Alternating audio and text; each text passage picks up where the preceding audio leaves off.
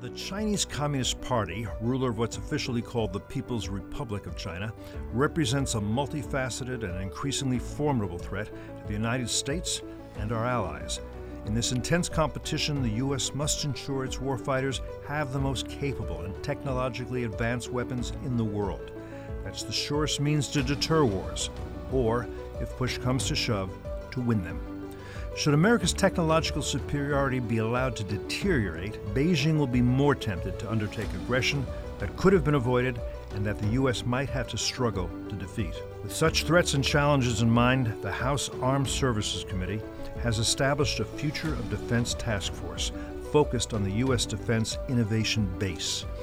On this special edition of Foreign Podicy, my colleague Brad Bowman, Senior Director of FDD's Center on Military and Political Power, is joined by Seth Moulton, who, after graduating from Harvard, served with the Marine Corps in Iraq and who is now a Democratic congressman from Massachusetts and the co chair of the Future of Defense Task Force. We're glad they're joining us to discuss the goals of the task force, the health of the U.S. Defense Innovation Base, and the growing threat from China. I'm Cliff May, and we're pleased you're joining us too, here on Foreign Podicy.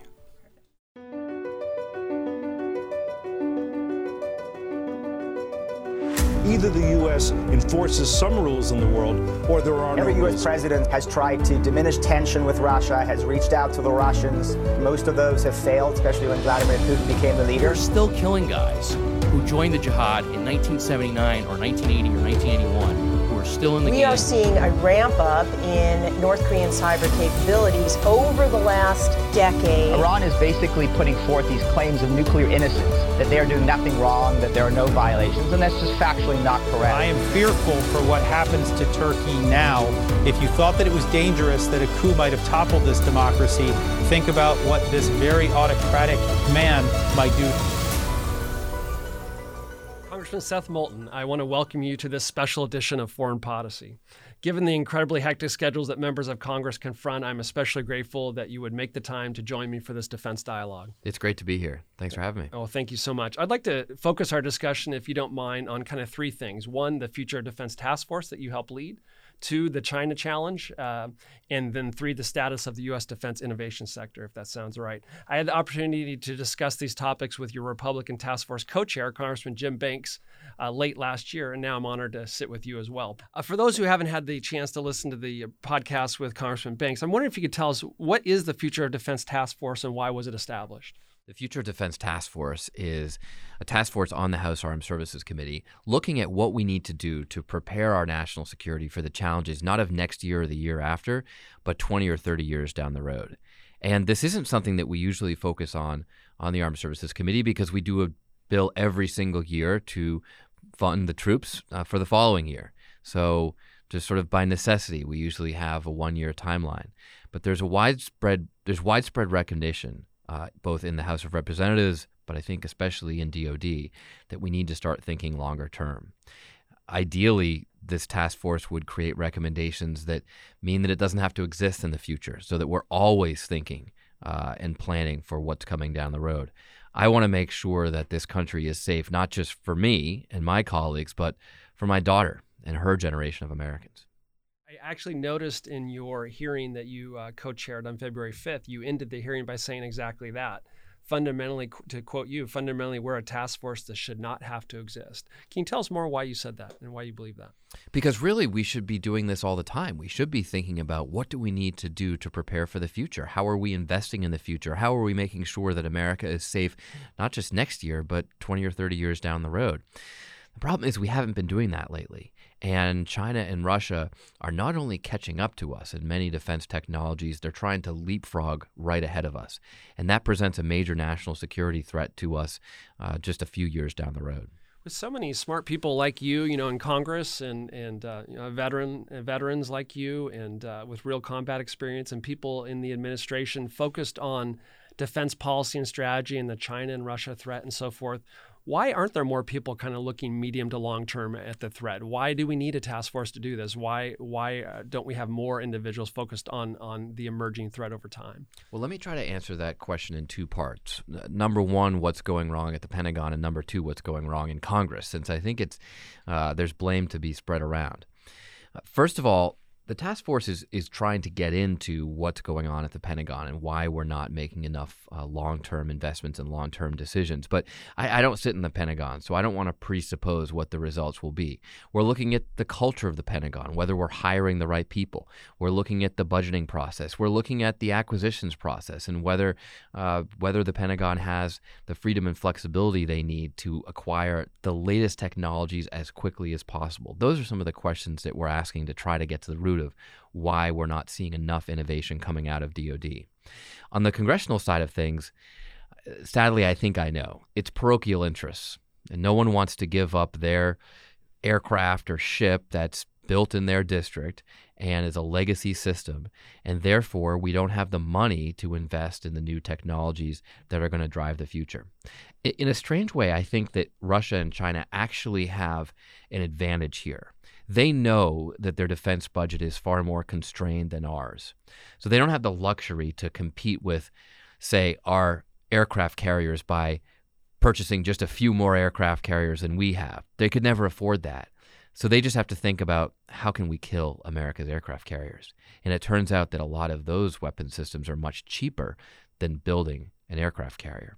So in other words, by necessity, by the fact by by the fact that they have a lower defense budget to begin with, they have to invest in technologies that will leapfrog our own if they want to compete with us.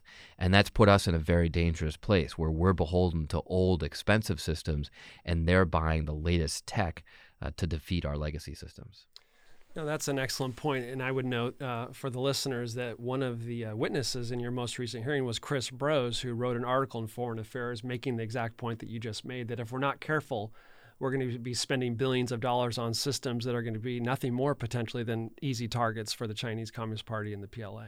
And Chris used to be the uh, Senate Armed Services staff director for Senator John McCain, and we talked about that. And and uh, in the hearing, he he gave us a list of some of the new technologies that we should be investing in. But then I said, Chris, I think as you well know, sometimes the harder question is, what are the old technologies we need to get rid of?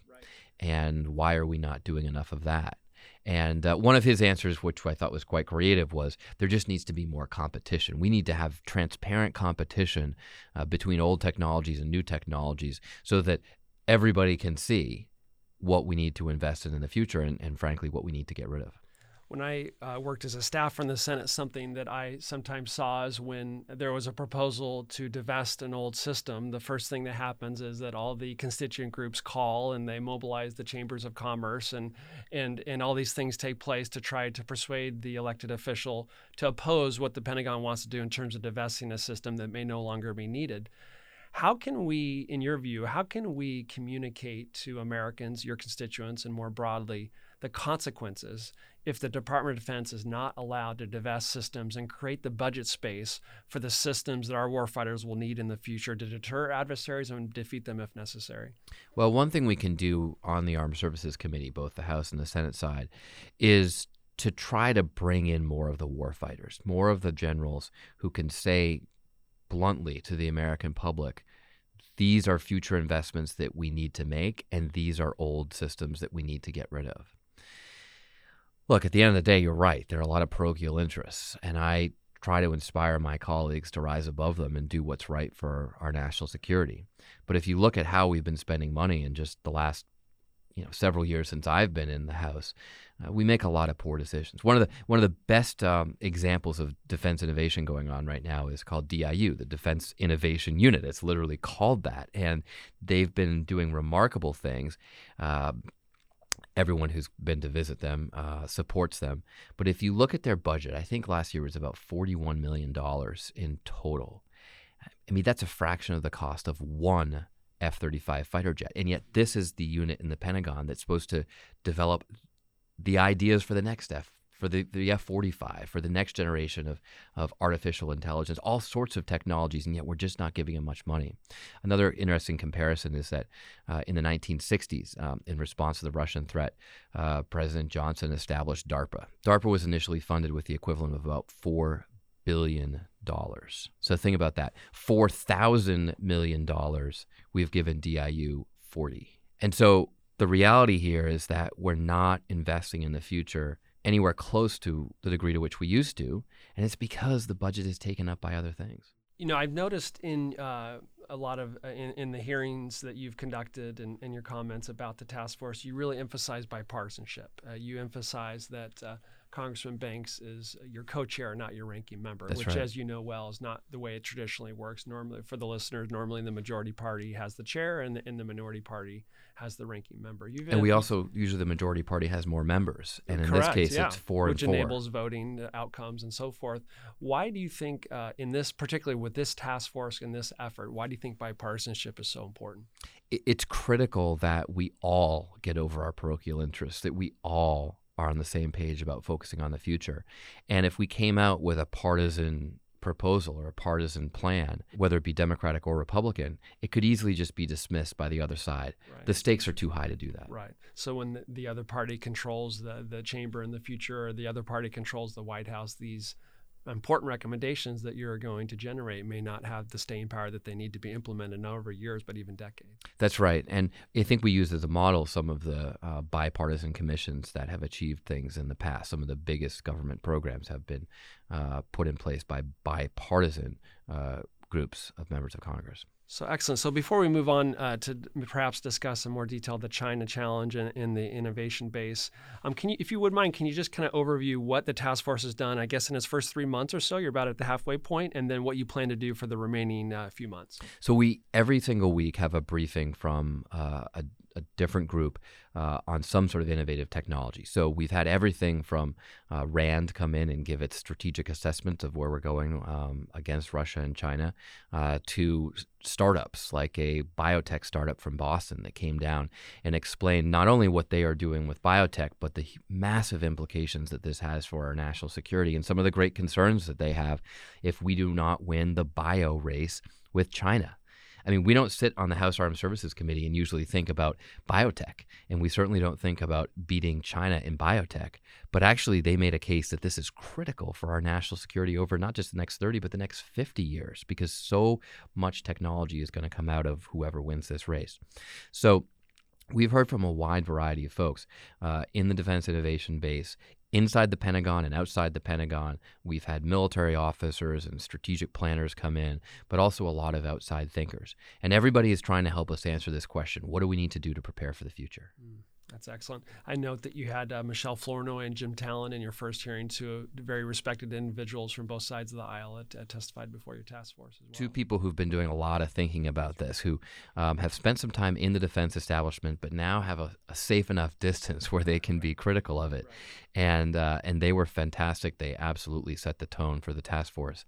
You know, we also took a great trip uh, uh, to Southeast Asia, where we saw the tug of war between us and China firsthand. We visited Thailand, Vietnam, and Cambodia, uh, three countries that are in different places in this tug of war. Cambodia is sadly more on China's side already.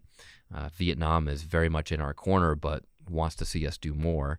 And Thailand is kind of teetering at the top of a mountain, and they're not. We're not quite sure which way they'll go. Although we have a very long history of partnership with uh, the Thai military. So it gave us a fascinating firsthand look at what China is doing on the ground in the field uh, to try to win this race against us. You mentioned China. I'd love to transition to that fully now and kind of hear your thoughts on, on what is the nature of the threat that we confront from the Chinese Communist Party. Well, first of all, I would just say up front, it's much more serious than many Americans realize. Uh, I am confident that China presents the greatest economic and national security threat to the United States over the next 50 years. It's important to acknowledge that I think in the immediate term, Russia is probably a greater threat. Um, with the uh, massive nuclear arsenal that they have uh, aimed at us, some of their new weapons developments, um, their current defense technology um, that is is so capable, and uh, of course the way that they've worked to directly undermine our democracy, the base, basic underpinnings of how our country works. But when you look long term, most analysts expect that uh, Russia is going to have a tough time keeping up. All the trends in China are accelerating quickly. Uh, just 20 years ago, no one was really worried about China and their military's ability. That's completely changed. And China is very clearly trying to compete with us directly. They want to be the lone superpower. They want to be a superpower both in economic terms and uh, in national security terms. And they're developing a surprising number of offensive weapons. So it's not like they're just developing uh, means to keep their own country uh, safe and secure. They're developing offensive weapons, and now they're starting to export their technology to other countries. And while America, for decades, has talked about exporting freedom and democracy around the world, China is exporting authoritarianism and they're giving everybody a package. I mean, literally the tech package, the surveillance cameras, the artificial intelligence, the databases, the ways to control a society just like they do at home. I noticed uh, during your October hearing, uh, you quoted uh, Sun Tzu, and uh, the specific quote was The supreme art of war is to subdue the enemy without fighting. And then you noted that uh, y- uh, your view that this Sun Tzu philosophy is informing current Chinese policy. Why do you say that? Well, first of all, Sun Tzu is a philosopher that we studied in Marine Corps training, and it's always good to understand what your enemy is thinking. and, and clearly, the Chinese are listening to, to, to them as well the, Chinese have not been getting into any hot conflicts. Uh, you look at all the different places that America is engaged around the world. Uh, we have taken a very proactive uh, approach to uh, furthering our national interests and ensuring uh, peace and stability. And uh, and I'm and you're not talking to a, a dove here. I mean, there are many of these operations that I think are wise and that I'm um, proud to support, but there's also a, a, real concern that we're overextended. China, on the other hand, they're letting us do all the dirty work. They're letting us do all the military work. They're just investing economically. Uh, they're investing at home. Uh, they're furthering their technology, and they don't have huge portions of their budget going to uh, sustaining troops in places like Afghanistan. So, in some ways, uh, China is following Sun Tzu's philosophy. They're trying to win wars without fighting them. The problem is, in many respects, we're doing the exact opposite right now we're fighting wars without winning them. Beijing has a philosophy, as you know, of uh, what they call, uh, obviously this is a translation, but military civil fusion. Mm-hmm. In the task force where have you encountered this uh, this challenge? What is it, and why should Americans care? This is something that I think veterans understand really well, but the rest of Washington doesn't seem to get. Uh, we saw on the ground in places like Afghanistan or where I was for most of my time in Iraq that the State Department, for example, is a critical component of our national security. Uh, as General Mattis said, if you want to cut the State Department's budget, you're going to have to buy me more ammunition. China gets this fully, and they have truly integrated their civil and military functions. So they don't have any dividing line between the Department of State and the Department of Defense in, in China. They all work together. Um, they recognize that given any defense challenge, it might be best solved by the military or by by the diplomatic corps, or some combination thereof. We, on the other hand, have a real siloed structure where the Department of State is its own separate entity from the Department of Defense. They don't share budgets, they don't share resources, they don't share, share personnel. Uh, they try to coordinate. Sometimes it's been successful, but a lot of times it hasn't been. Uh, I remember when I was in Iraq for the surge, and one of the hallmarks of the surge was the partnership that Ambassador Crocker, the lead diplomat uh, for America in Iraq had with General Petraeus, uh, the lead military officer. And their partnership was key. They talked every single day. And given any problem that came their way, they strategized on hey, who can best solve this? Is this something that we best solve diplomatically, or is it something that requires troops? Sadly, that's been the exception, not the norm in our foreign policy. And the fact that this administration came in and just started to say we're going to cut the State Department by 30%, and somehow that's going to be good for our national defense just shows how they don't get this. It's a bipartisan problem. It's not just the Trump administration. Uh, I was very critical of President Obama when he responded to the rise of ISIS in Iraq uh, by just sending in American troops. Because what fundamentally happened in Iraq to open the vacuum to allow ISIS to come in was a breakdown in the Iraqi government. You remember, uh, uh, the Iraqi army didn't get overrun by ISIS. They literally quit because they lost faith in their own leadership. And as I said at the time, you don't fix Iraqi politics by training Iraqi troops. So on both sides of the aisle, we've failed to recognize the, the supreme power that comes with the State Department and the, and the Department of Defense working together. And China gets this. They get it really well. Imagine this. We, we all know that um, the Mar- Marshall Plan was incredibly successful in Europe. In other words, what China is doing today with the civil military fusion isn't a new idea. I mean, they're just copying it from us like they do with most good ideas. Imagine if all the investment that we put into the Marshall Plan to rebuild Europe was spent not on building roads and railways and investing in schools and rebuilding infrastructure, but was just spent on training German troops. You know, when I talk to leaders in Indo-Pacific uh, Command, uh, they reiterate a lot of the points that you're making. Frankly, uh, you know, if you hear the the commander of Indo-PACOM talk, which I'm sure you have, he emphasizes uh, development-related issues office, uh, often. You know, USAID and the effort to uh, supersize, if you will, OPIC and uh, the Build Act and all these sorts of efforts to make sure that we're not just going to com- uh, countries like Pakistan, Sri Lanka, and saying no, no, no on Chinese Belt and Road Initiative, which I'm sure you heard about in your CODEL, but we're providing an alternative and we're leading with our strength, which arguably is our private sector, but requires some sort of seed funding from the U.S. government. Do you have any thoughts on on the development challenge that we have in Indo-PACOM as a, an alternative to uh, to hard power sometimes? Oh, it's huge because because China has a Marshall Plan for the Pacific. It's called the Belt and Road Initiative. And they've put a lot of money behind it, just like we put a lot of money behind the Marshall Plan in Europe. And we don't have a counterpart. Now, the Build Act is is helpful. It gets it, it gets us head pointed in the right direction, but it's a it's a paltry investment compared to what China is making. And this is about winning over allies. This is about convincing uh, multiple countries in the Pacific that they be better with us than with China. And it is a tug of war, and sadly, we're losing it on this front. One of the most successful things that uh, our military has done in the Pacific in the last two decades is our disaster relief. And Admiral Davidson, Davidson, the Indo-PACOM commander you mentioned, he gets this. It's one of his top priorities. He says, "We win friends, we win allies by doing disaster relief." That's not what the military is necessarily trained to do, but it's an example of how soft power is so effective and oftentimes more effective than just sending in troops often when, uh, well, my understanding of the Chinese Communist Party's uh, policy of military civil fusion is largely I, the idea of what I would call the fact that there really is no such thing as a Chinese private sector. And I noticed in the UK's recent decision uh, to welcome in Huawei, which I, I, honestly view as a mistake. Even uh, UK's own cyber experts noted that they feared that that the Beijing could order Huawei to take certain actions in a future crisis. Absolutely. Do you believe the notion of a, a Chinese private sector is a outdated concept? Is there such a thing as a Chinese private sector? Well, not in the terms that we understand it here yeah. Uh, without question. I mean, this is an authoritarian country where the Communist Party controls everything, and, and anything that they don't control, they can control if they want to.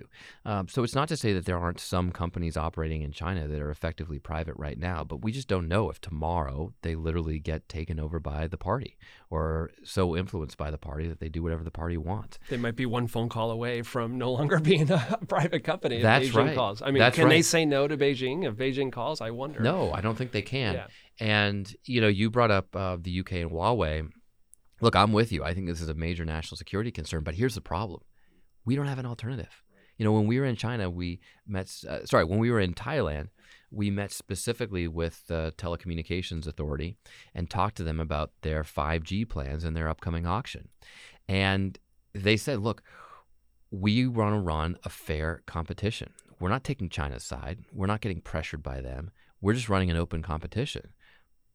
But the problem is that America, you don't have any entrance in this competition my rebuttal to that, interested in your response, would be that suggesting some sort of moral national security equivalency between European or American companies and a Chinese company is maybe a bit short-sighted. No, I'm not suggesting that at all. I'm just saying we literally do not have no, any no, I, no, I, I mean, no, not a criticism right? of you, Yeah. a criticism of that position that perhaps they're putting forward. Well, but I mean, look, I, it's not that they don't necessarily. I mean, look, it's not that these countries, like the UK, is. It's not that they're not looking at these concerns as well. But there are some technology offerings that we just literally don't have. Like we don't have an alternative to some No, of these Huawei behind. offerings, and, and and we're we're behind, and and Yeah. so we've got to fix that. Um, this is something that that Jim Banks and I Mm. are specifically working on. We asked about it at the last hearing. Uh, we're going to try to work on some legislation to address this. Have you had any constituents in your district who have been uh, the victims of intellectual property theft from Chinese Oh, entities? absolutely. Or, uh, or espionage efforts to try to steal technology that they're going to use against our war fighters potentially? Well, first of all, you're talking to one. I mean, Yeah, my yeah, security yeah. clearance data was stolen through the uh, Office of Personnel Management hack a few years ago.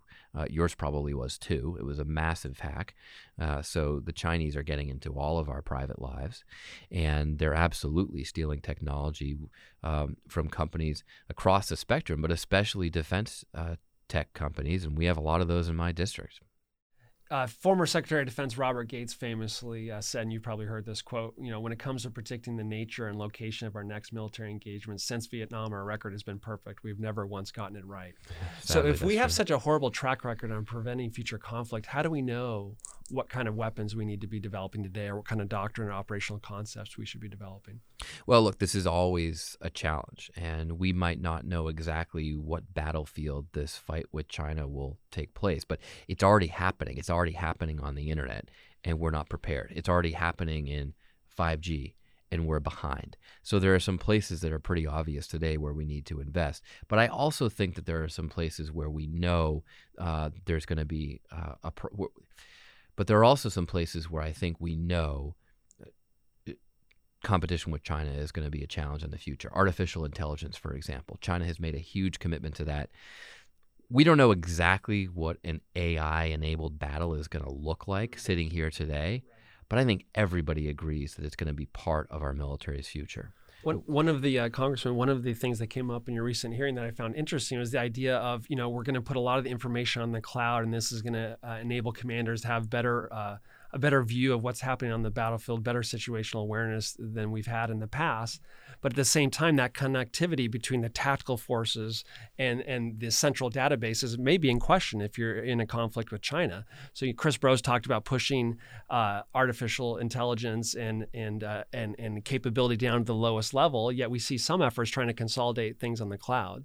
Um, do you see a tension there, or how do we, how do we manage that? Challenge? you've described the tension very well, and it was something that I that I hit on because it passed hearings. In fact, uh, I think it was in that first hearing um, with Michelle Flournoy and Jim Talent that they talked about the advantage America has in having extremely adept communications and be able to coordinate not only amongst our different forces but with our allies.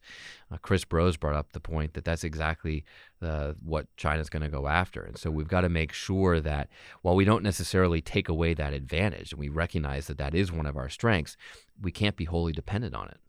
The Pentagon submitted its fiscal year 2021 budget request yesterday, as you know, and I'm, I'm sure you look forward to scrutinizing that as a member of the House Oversight Committee, the um, House Armed Service Committee, the key oversight committee for the Pentagon. Um, the proposal includes what the Pentagon calls, quote, the largest research, development, test, and evaluation budget in its history, $106 billion. They name a couple of areas of focus, which include, as you've mentioned, hypersonics, microelectronics, 5G, autonomy, artificial intelligence. Is that the right amount and the right areas of focus? No, think? it's not even close. Not even close. They're, they're saying it's the largest number. They're, saying it's the largest dollar amount, Uh-huh. kind of leaving out things like inflation and what percentage of, of the budget it really Right. is. Right. What we need is for a much bigger percentage of the DoD budget to be devoted to the future. Mm, excellent. And I guess uh, my last question uh, for you would be, you know, uh, not wanting to get ahead of the final report of the task force. What are kind of the one or two things that you think we need to do to close the gap between the defense innovation sector that we have and the defense innovation sector that we need to ensure that our warfighters, like like you've been in the past, have everything they need to prevail in future conflicts? You know, it's an excellent question. And I don't know that we're quite ready to answer it yet Yeah. because we have so many things that we need to fix in this realm. I don't want to presuppose what the priorities will be of the Yeah. task force because we haven't written the final report yet. But this is a key question that we're asking. And we need to know how uh, to make this work better in the future and to fundamentally be prepared for the challenges uh, that China and Russia in particular present. Congressman, I'm so honored that you would join us for this discussion, and your constituents are fortunate to have someone with your experience and the enthusiasm and focus you bring to this important issue that's going to determine whether our children and grandchildren are safe. So I, I give you my highest respect uh, for what you're doing, and I hope you'll continue. Thank you. Well, thank you very much. I've I've got a 16 month old daughter at home, so I'm Exactly. invested in this too. Exactly. All right. Well said. Thank you again. Take care. Okay. Thank you for listening to Foreign Podicy. If you found the program worthwhile, we suggest you subscribe to Foreign Podicy on iTunes, Spotify, Google Play, Stitcher, or wherever you prefer to listen to your podcasts. If we could be doing better, tell us. Send us your feedback, your questions, your ideas. Foreign Podicy at fdd.org. For more information about this episode and others and about our distinguished guests, visit us online at fdd.org. Until next time, I'm Cliff May. You've been listening Foreign Podicy.